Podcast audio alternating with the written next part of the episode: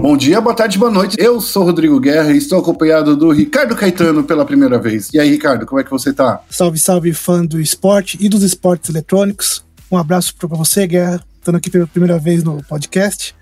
E que hoje abre espaço para o FIFA 21. Exato. E um dos seus maiores nomes do cenário competitivo brasileiro e internacional. É isso aí, a gente tá com o Henrique, o Zezinho. E aí, Zezinho, como é que você tá, cara? E aí, é, cara, é uma, é uma enorme honra estar aqui é, falando do esporte do FIFA e da nossa comunidade, que é uma comunidade bem forte é, na América do Sul, mas é uma comunidade que ainda não conhece muito do competitivo, então acho que vai ajudar bastante aí o pessoal que é, que é ligado no FIFA 21, mas não conhece muito desse cenário que a gente vive. Quem não conhece o Zezinho, né? O Zezinho, ele é gaúcho, ele é da cidade de Camaquã. É Camaquã, Camaquã mesmo, Zezinho? Camaquã. Ah, que legal. Legal. Ele é especialista em PlayStation 4 e é membro da equipe Dux Gaming. Ele já defendeu o Benfica e o Team Guilty.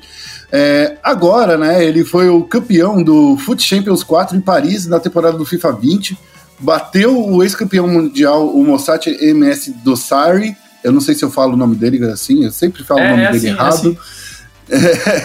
e ele agora é finalista do Foot Champions de Manchester e Sports World Convention São Paulo em 2018 e semifinalista da E-Champions League em 2019.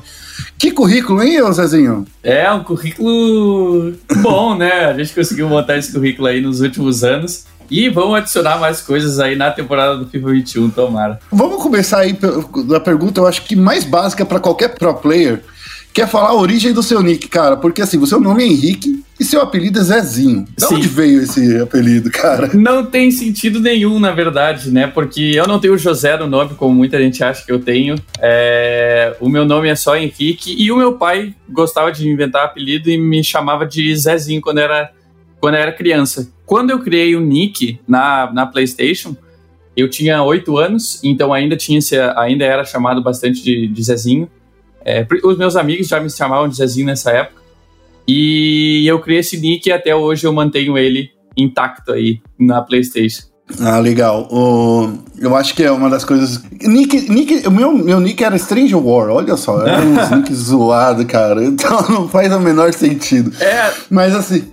E, é que é assim, né? É, e pegou de um jeito que hoje em dia acho que eu, as pessoas me chamam mais de Zezinho do que de Henrique, propriamente. Exato. O, o Ricardo ele tem até uma, uma pergunta para você sobre você ser pro, é, pro player, né, não, é, Henrique? Você se tornar um pro player é, é, é algo novo para todo mundo, né? O, o, esporte eletrônico é algo novo, não tem muito Sim. tempo. A gente não se imagina quando, quando vai começar a jogar, vai se tornar um pro player. Então eu, eu te pergunto, cara você, te, você tinha outra ideia de profissão? Você ainda quer seguir outra profissão? Como é que funciona isso aí na cabeça de uma pessoa que de repente cai no, no mundo do esporte eletrônico, mas às vezes imagina ter seguido outra coisa ou ainda sim, imagina seguir? Não, cara, para mim foi uma grande surpresa eu che é, ter chegado, é, cair de paraquedas basicamente nesse mundo do esporte eletrônico. Era uma coisa que eu nem conhecia direito e do nada, assim, uh, mudou completamente a minha vida, né? Mas o meu sonho sempre foi fazer faculdade de medicina e ser médico. Uh, e agora tô, tendo, tô, tô postergando esse sonho para viver outro sonho, que é estar tá jogando FIFA competitivamente, que é outra coisa que eu amo. E não, nesse momento eu não deixaria de, de competir para fazer a minha faculdade. Eu, eu falo que eu, eu sempre falo que eu também escolhi a profissão errada, porque meu sonho era ser rico. eu acho que todo mundo tem esse sonho, né? É, Daí escolhi ser jornalista. não vou ser rico nunca, né, cara? Aí é complicado. E é uma opção, Zezinho, é uma opção que está que tá extremamente importante nos dias atuais, né, Zezinho? Sim, não, e, e, e outra coisa que assim, ó, eu nunca fechei essa porta, nunca. para mim, sempre. Isso tá como se fosse um segundo plano. É, para quando. Eu sempre digo, quando eu não tiver mais sucesso quando eu não tiver mais, mais forma de trabalhar com, com, com o esporte, que é, é a coisa que eu mais gosto de fazer no momento, eu vou, com certeza, quando estiver me dando mais estresse do que, do que felicidade, eu vou estar tá trocando e começar uma nova vida, assim, diga-se de passagem. Zezinho, já que a gente está falando aí sobre ser rico e milionário, a gente tem que falar aí do, do fute, né, cara? Eu acho que fute é, é, é, uma das coisas aí que as pessoas que querem jogar competitivamente têm que investir nas cartas do fute, né? Sim. Com você, como é que, que você conseguiu chegar nesse nível de pro player? Foi quem é que te ajuda com esses custos? É você mesmo que paga com as premiações ou com do seu próprio bolso? Ou são as equipes que ajudam ali colocar um dinheirinho para conseguir as cartinhas mais mais tchananãs aí do mercado? Pois então, quando eu comecei é, a jogar o competitivo, uh, a gente não, eu não, nos dois primeiros anos eu não coloquei nada de dinheiro no jogo, né? Foi só, eu tinha um time bem normal, como do do resto do pessoal, ganhava em premiações, que eu jogava mais, ganhava em, em premiações de, de Weekend League, ganhava em premiações de. só por, por jogar mesmo o jogo, e conseguia montar um time competitivo para jogar entre os, os melhores da região e conseguia me classificar para vários eventos assim.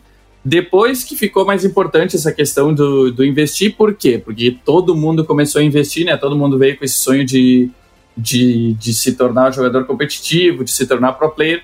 Aí o pessoal começou a investir e, por sorte, nessa época eu já tinha apoio de equipe e as equipes é, fazem esse investimento por mim, não, não sou eu que faço do, do meu próprio bolso. Ô Zezinho, e aproveitando essa, esse tema, todo ano, quando a gente muda de FIFA, é, reseta, né? O, o, seu time reseta, não é verdade?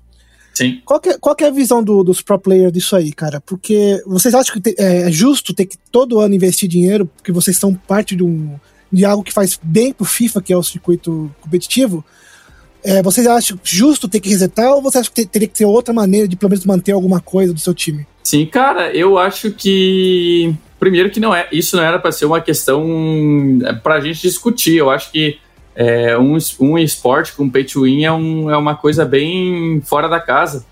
E a gente já comentou isso várias vezes no cenário de, de FIFA que se eles quisessem que fosse realmente justo, eles deveriam proporcionar os, os jogadores para todo mundo jogar, né? Os jogadores, os melhores jogadores para todo mundo jogar. É, só que tem dois pontos que entram nessa questão. Primeiro, que a EA ganha muito dinheiro nesse, em volta desse cenário competitivo, que a gente sempre fala que a cada um a cada 10 jogadores que investem, um jogador vai conseguir pegar esse dinheiro de volta, né? Por exemplo, um cara que investe é, mil dólares no jogo, é, a maioria dos caras que investem mil dólares no jogo, eles não conseguem nem 200 dólares de, de retorno no competitivo.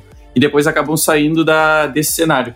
Ou continuam é, se bancando, mas são muito poucos jogadores que têm retorno financeiro com isso. E a, a segunda coisa é que o jogo, é, nesse momento, é um jogo que não tem skill gap. Então, é, coisas que a gente via no FIFA 17 e no FIFA 18, no competitivo, que era, por exemplo, eu não investi nada de dinheiro. Eu jogava contra gente que tinha investido e eu conseguia ganhar igual, porque eu era superior a eles no jogo. Hoje em dia é uma coisa que não acontece devido a essa falta de skill gap que, que tem no FIFA 20 e levou também para o FIFA 21. Você acha que esse, essa questão do skill gap, eu acho que é uma coisa importante da gente falar.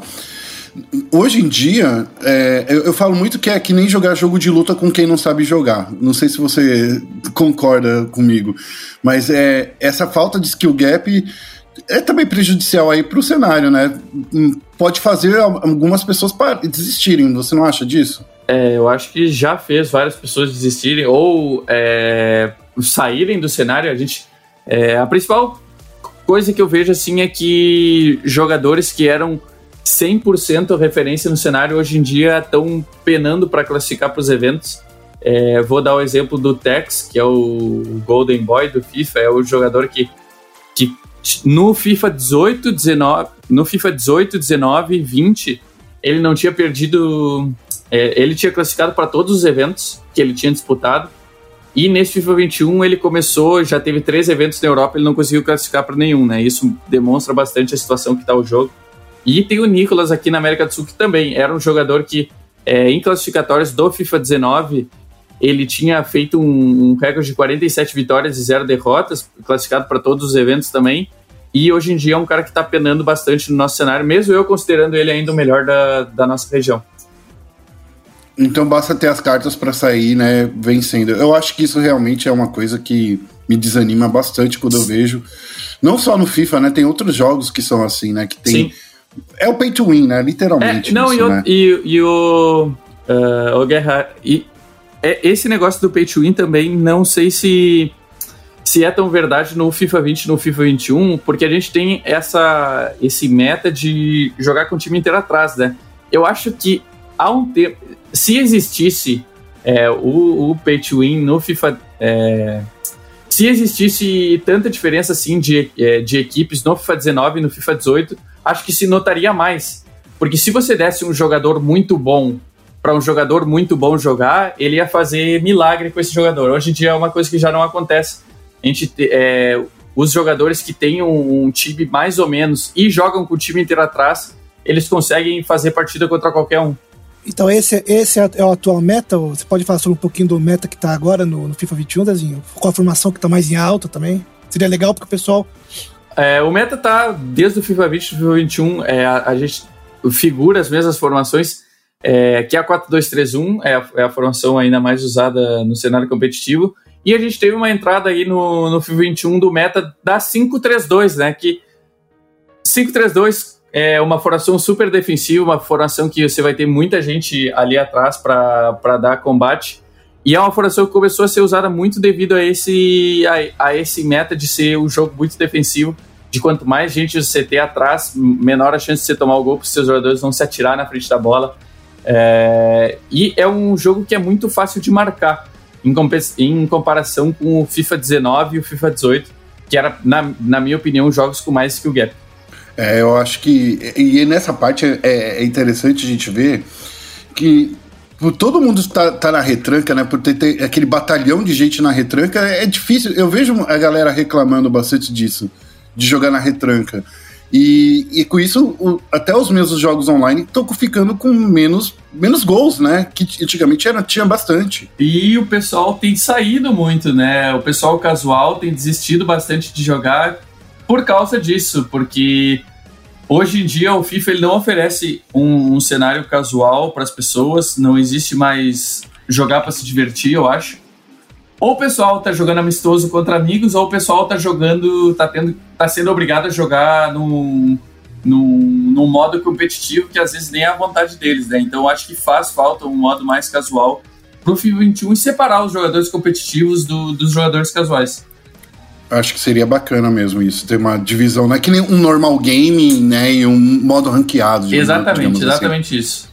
E como se supera esse meta, Zezinho? Como é que você combate uma, uma retranca? dois jeitos, né? O primeiro é você fazer a retranca e jogar para ir para os pênaltis, e aí pênalti é loteria.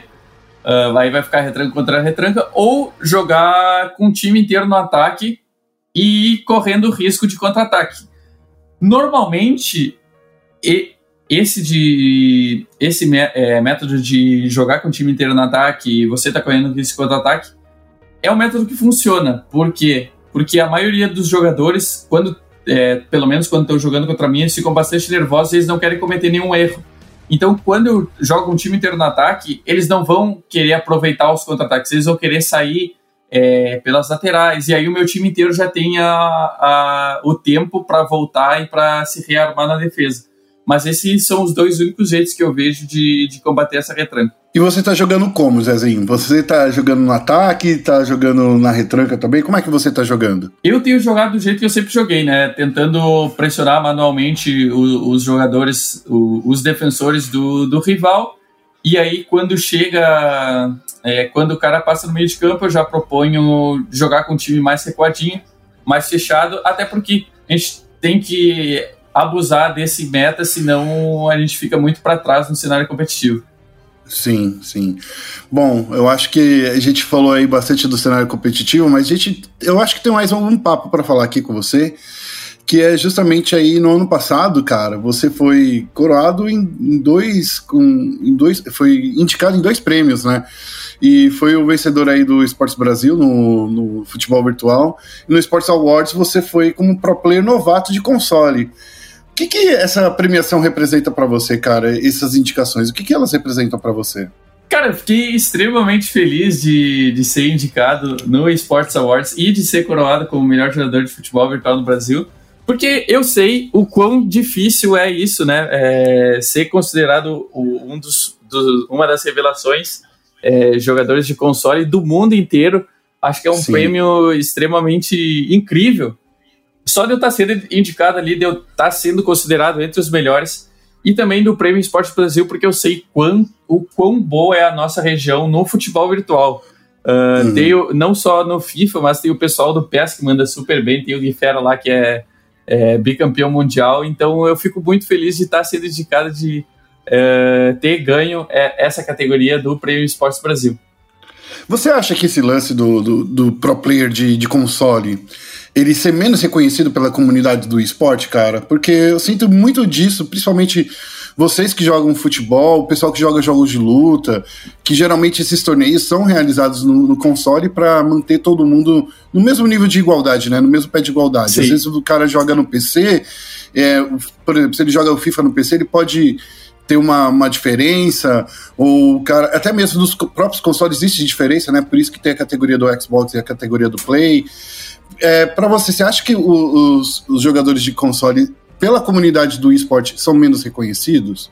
É um ponto importante. Sim, a gente é menos reconhecido do que os, os esportes de PC, mas eu acho que é porque o esporte é menos conhecido. Como eu, como eu tinha falado, é muito pouca gente que conhece essa parte do esporte de console. Normalmente, quando a pessoa quando fala sobre esportes contra a pessoa, ela vai conhecer o League of Legends, ela vai conhecer o CS, que são esportes que são disputados no PC, né? É, não não é muito comum para o pessoal conhecer os esportes de console e por isso eu acho que a gente tem um pouco de, de preconceito ainda contra, contra o, os consoles. É bom, é por isso que a gente tem o Ricardinho aqui, nosso especialista em FIFA, que sempre traz matéria, sempre conversa com vocês, né? Eu acho que essa é uma parte importante da gente falar, né? Que Sim. a gente sempre tem as matérias do FIFA aqui tal. Eu acho que pelo menos aqui na ESPN a gente está tentando mudar um pouco as coisas. É, Ricardinho, você tem uma, uma pergunta aí de, uma, de um lance aí do, do Twitch, né, cara? O Zezinho tem sido reconhecido como um excelente jogador e tem devolvido um pouco pro, pro universo, né? Fazendo uma, uma campanha no, no Twitch dele, na twitch.tv barra Zezinho23xx, onde ele faz lives lá. Ele promoveu o maior pack opening de FIFA 21, não é isso, Zezinho? Exatamente, a gente guardou packs aí desde novembro, que em reais acho que daria uns é, 10 mil reais. Em... Nossa. Por que, que foi o maior? Porque a gente é, conseguiu abrir todos esses pacotes juntos, né? Normalmente é, é, o pessoal não consegue fazer, guardar tantos pacotes. Uh, e quando a EA libera na loja, você não consegue abrir tantos pacotes. Por exemplo, eles liberam Lightning Rounds, né? Que são rounds de, de 50 mil pacotes que acabam super rápido. Então a gente conseguiu fazer, abrir eles todos juntos é, durante um dia lá no Twitch. E toda a renda é, não só desse dia, mas como de todo mês de fevereiro, e com certeza eu vou fazer em mais meses, é, vai ser revertida para duas instituições de caridade aqui da minha cidade de Camacor. E, e, e, a ideia dessa packing opening, né, que a gente fala aí, é, cara, a gente já vê todo mundo fazendo, o Gaules está fazendo, o a gente tá vendo alguns streamers grandes. É legal isso, você vê alguns streamers aí do esporte é, entrando na onda do FIFA também, ô, ô Zezinho? Cara, eu acho incrível. Eu acho que quanto mais difundida for a nossa comunidade, melhor. É, eu assisto as lives do, do Gaules de FIFA, não só de FIFA, mas é, é um grande ídolo meu. Mas eu assisto as lives desde FIFA e eu é, acho muito engraçado, é, é, é, é, muito bom ver ele, ver ele jogando. E eu acho que é, ele traz um público muito legal, né? O, o público da tribo para assistir o FIFA. E tem sido muito, muito, muito maneiro ver esses criadores de conteúdo maiores, não só o, o Gal, como por exemplo o Boltz, o Fallen, que, que acabam jogando FIFA na stream ocasionalmente. E tem sido muito legal ver eles entrando no nosso, no nosso mundo. É, é estranho, porque assim, eu acompanho esses caras faz muito tempo, muito tempo. E eu não via eles abri, é, jogando FIFA, eu via eles jogando Fórmula 1, alguma outra coisa. Eu, acho, eu achei bem bacana assim, eles terem abraçado o FIFA justamente para mostrar aí que é um esporte legal, é um, é um jogo bacana de assistir na, nas strings, né? Acho que eu tô falando isso pro cara que é o maior difundidor aí da, da mensagem, da palavra, mas é, é, é eu acho muito bacana essa parte. Sim, cara. e eu acho que o FIFA em si, ele é um jogo que é muito promissor, porque é um jogo que é super fácil de entender, né, Rodrigo? Uh, não tem uma pessoa no mundo que não conheça futebol. E, por exemplo, eu sinto muita dificuldade, é, às vezes, quando eu vou começar a assistir um esporte, por exemplo, quis assistir esses dias o Valorant ou o League of Legends. League of Legends eu ainda não consigo assistir é, certinho, é, não sei. Tem que ser porque, jogador. É, tem que ser jogador, né? E acho que o FIFA não precisa disso. O FIFA Uhum. O cara, é, por exemplo, se você sabe que o brasileiro tá de vermelho e o argentino tá de branco, você vai torcer pro de vermelho e bola da rede é gol, é ponto e seguiu o baile, entendeu? Todo mundo conhece é, as regras do futebol e isso facilita bastante na, na hora de estar de tá assistindo. É, eu ia, eu ia perguntar pro Cezinho se o pessoal pode continuar contribuindo com, com, os eventos dele, com as lives dele. Sim, pode contribuir. Até o final do mês de fevereiro a gente vai estar tá aí é, nesse, nessa campanha de, de live beneficente. Pessoal que é, as formas de contribuir, né, é ou doando ou deixando sub lá na live. E só de estar tá assistindo e compartilhando a live, vocês também já estão ajudando a gente já conseguiu arrecadar até o momento mais de, de dois mil reais aí para caridade. Ah, que legal, muito cara. Muito bom. Muito legal mesmo. Zezinho, eu tenho algumas perguntas ainda para fazer para você. Eu acho que a pergunta mais importante que a gente vai falar aí agora é a gente está mudando de geração de consoles, né? Sim. A gente está tá vendo aí o Play 5, o Xbox estão chegando aí. E é claro, uma, inevitavelmente, uma hora a EA vai mudar aí pro Xbox é, Series X Sim. e também pro PlayStation 5. Você já está se preparando para isso? Como é que está sendo a sua preparação para essa mudança? Eu já tô com o Play 5 e já tô jogando. Eu não tô jogando FIFA de nova geração, mas às vezes eu jogo com o controle do Play 5, até porque provavelmente o, o competitivo do próximo ano já vai estar tá na, na nova geração, né? Então, para acostumar com o controle, às vezes vou jogar algum joguinho com o controle do PS5. E o jogo, a carcaça do jogo, como a gente diz, deve ser a mesma ainda. Eles não, não anunciaram muitas mudanças, mas vamos esperar. E eu acho que no FIFA a gente tem que se reinventar a cada ano que passa, e não vai ser diferente na troca de consoles do, do FIFA 21 para o FIFA 22. Acho que vai ser um jogo completamente novo, um meta completamente novo e aí vai da gente de ter que se adaptar a esse, esse, novo, esse novo formato. Eu quero, eu quero saber uma coisa disso, né, nessa, nessa questão. Quando a gente muda de, de, de geração, também rola um, uma, uma questão, acho que é muito importante, o Zezinho. A gente sabe que o esporte é marketing, né? Que, a, que as, as empresas usam o esporte para difundir e divulgar um jogo ali que está naquela geração. Você, como está nesse, nesse meio, você recebe algumas informações de, antemão? A, a EA conversa com vocês, por exemplo, para falar: ó, oh, a gente vai fazer tal campeonato, vocês ficam sabendo antes ou vocês ficam sabendo junto com a gente, que nem, Não, a gente sei lá, de última hora? A gente fica sabendo junto com a comunidade. É. De última hora mesmo. É. Não tem nenhuma, não tem nenhuma ajudinha aí, privilegiada, não, não tem. Infelizmente Caramba. não tem, seria bom se tivesse. E para você, é, ficar sabendo assim, ó, esse final de semana aqui, sei lá, vai ter o campeonato. Como é que você se prepara para isso? Como é que você se prepara quando vem algumas informações de última hora? Eu tenho a minha rotina de treino certinho, então independente de, é, dos dias que forem os campeonatos, é, nunca posso ser pego de surpresa, como eu digo, né? Por mais que a gente é, receba, receba as informações um pouco tarde, a gente tem que manter a nossa rotina de treinamento para estar preparado a qualquer, hora, né? E acho que esse é o mais importante. Então, como é que funciona o, o treinamento de um pro player, cara? Como é que o, o, o que você precisa fazer, o que você precisa fazer a cada dia, o preparo para cada campeonato? Como é que funciona um treinamento de pro player? Talvez você, você mostre o caminho para quem deseja entrar e não sabe como é, como é que funciona o dia a dia, né, de um pro player. Sim, é, eu muita a grande parte do meu treinamento é assistindo é, o FIFA Acho que nos outros esportes a gente tem bastante isso de, de assistir demo no CS, por exemplo. Uh, eu assisto bastante o, o, FIFA, por exemplo. Tem esse menininho dinamarquês que está indo super bem na, na Weekend League, está com 510 vitórias e 0 derrotas, né? Nos, nos jogos de final de semana. É, eu assisti, assisti bastante ele, peguei bastante coisa dele do meu jogo e venho trazendo informações de vários outros jogadores, né? A gente é, vai descobrindo qual é o meta, vai tentando se adaptar. E depois de assistir, eu sempre tenho uma sessão de, é, para jogar, eu jogo mais ou menos uma ou duas horas depois de assistir. Costumo também assistir bastante dos meus jogos, né? Porque aí eu vejo aonde eu estou errando, aonde eu consigo melhorar. E tenho o acompanhamento do, dos meus treinadores também para estarem me ajudando, não só durante as partidas, mas nessas análises do jogo às vezes eles enxergam coisas que eu não enxergo e aí eles vão sempre me ajudando. Mas é um treinamento de mais ou menos é, 4, 5 horas por dia e no final de semana eu acabo só jogando, eu deixo para treinar durante a semana. Aí. No final de semana você fica focado na Weekend League, né, cara? Isso. Acho que é, acho que é, que é o importante aí, porque querendo ou não é, é a liga que, que importa para vocês, né? É, a liga que, que vai dar as recompensas para você é, melhorar o time, para ver como seu, ver como tá o seu nível competitivo durante a semana.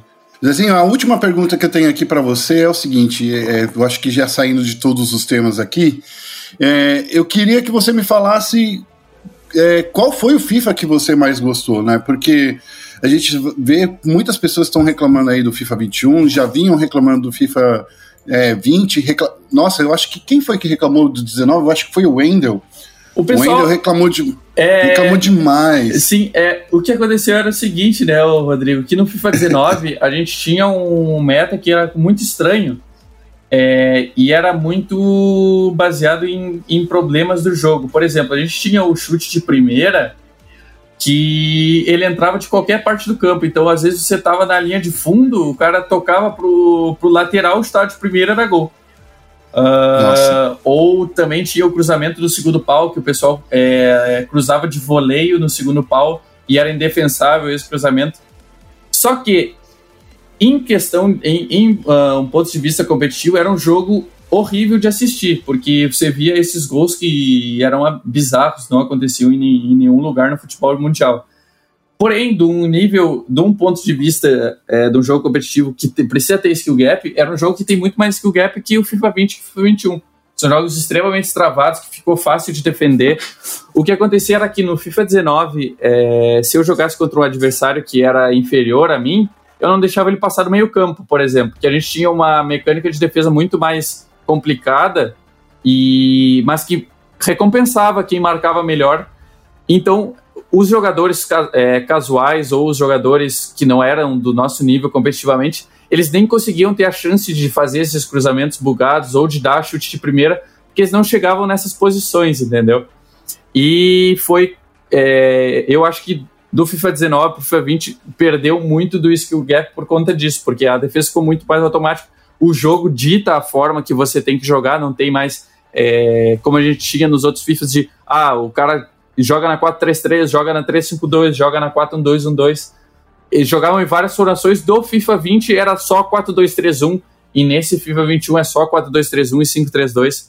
Não existe mais, mais outras formações porque o jogo te obriga a jogar assim. E... Existe, existe uma variedade, existia uma variedade estratégica de qualquer forma, né? Sim, existia uma variedade, mas independente de, da formação, se o cara jogasse melhor que você, ele ia ganhar. Ele era melhor, uhum. simplesmente. E o FIFA que, mais, que eu mais gostei desde que eu jogo competitivo foi o FIFA 18. Foi o FIFA que eu. Era o FIFA que eu mais me divertia jogando, era um FIFA que era, que era super. É, tinha bastante skill gap, era super divertido. E dos, dos que eu jogava, mas não era jogador competitivo, acho que o FIFA 15 foi o que foi que eu mais gostei. Então tá, eu acho que essa daí é a, é a missão aí. Vamos tentar levar essa palavra aí pro Giliar. Quem sabe, né? O Giliar Lopes aí é o nosso querido brasileiro que trabalha na EA. Quem sabe, né? Um dia ele ouve aí a comunidade que tanto fala aí para trazer a competitividade de novo, né, para o FIFA. Eu acho que essa é uma parte mais importante. Quem né? sabe? A gente espera que no... com essa mudança para a nova geração a gente tenha algumas melhores. É né? a nossa esperança, é, não só com, é, no cenário competitivo, mas também nesse é, para os jogadores casuais que querem um modo mais tranquilo, querem um jogo que recompense mais. Acho que nem, nem não é interessante nem para nós nem para os casuais que o jogo não tem skill gap.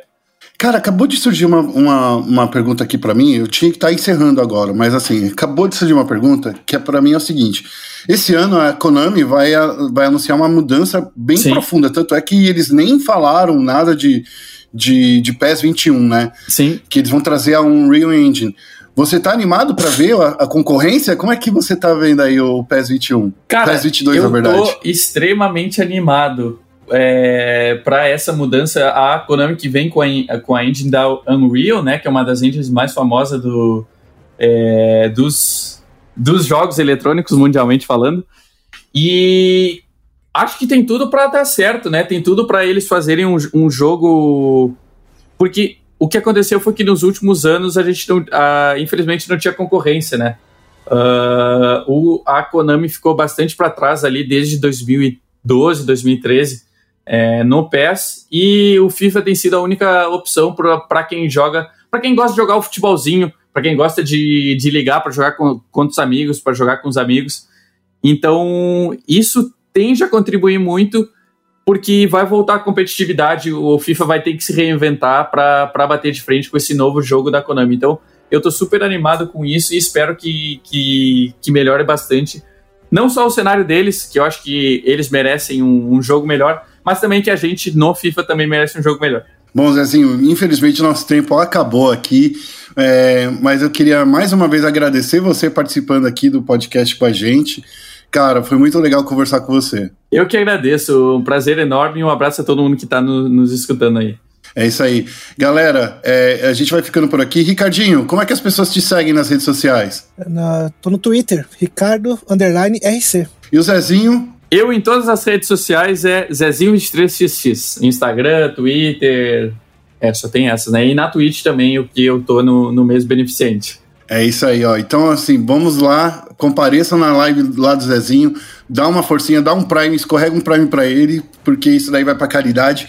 É muito legal ver um, uma ação assim de um jogador tão importante assim da comunidade, devolvendo para a comunidade. É isso aí.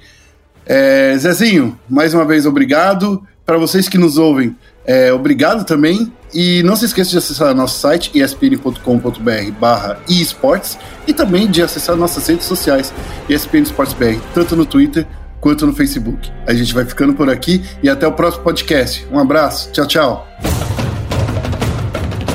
E é isso.